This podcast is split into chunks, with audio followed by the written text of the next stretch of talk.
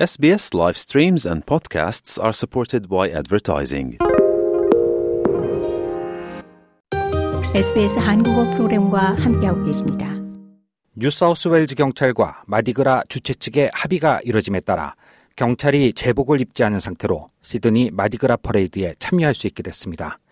앞서 현직 경찰인 보먼트 랜마르 콘돈이 동성 커플을 살해한 혐의로 기소된 후 마디그라 주최 측은 퍼레이드에 뉴사우스웨일즈 경찰을 초청하지 않겠다고 밝힌 바 있습니다.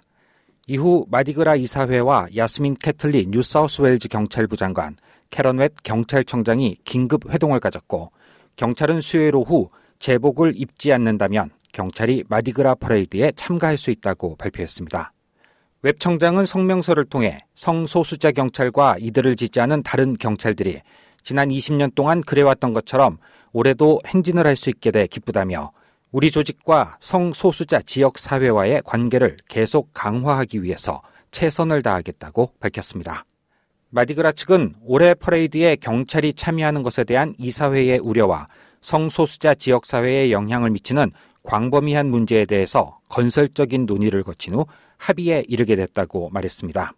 마디그라 퍼레이드는 이번 주 토요일에 열리며 앤소니 알바니지 연방 총리와 크리스 민스 뉴 사우스 웨일즈 주총리도 행사에 참여할 것으로 보입니다. 더 많은 이야기가 궁금하신가요? 애플 포드캐스트, 구글 포드캐스트, 스포티파이 또는 여러분의 포드캐스트를 통해 만나보세요.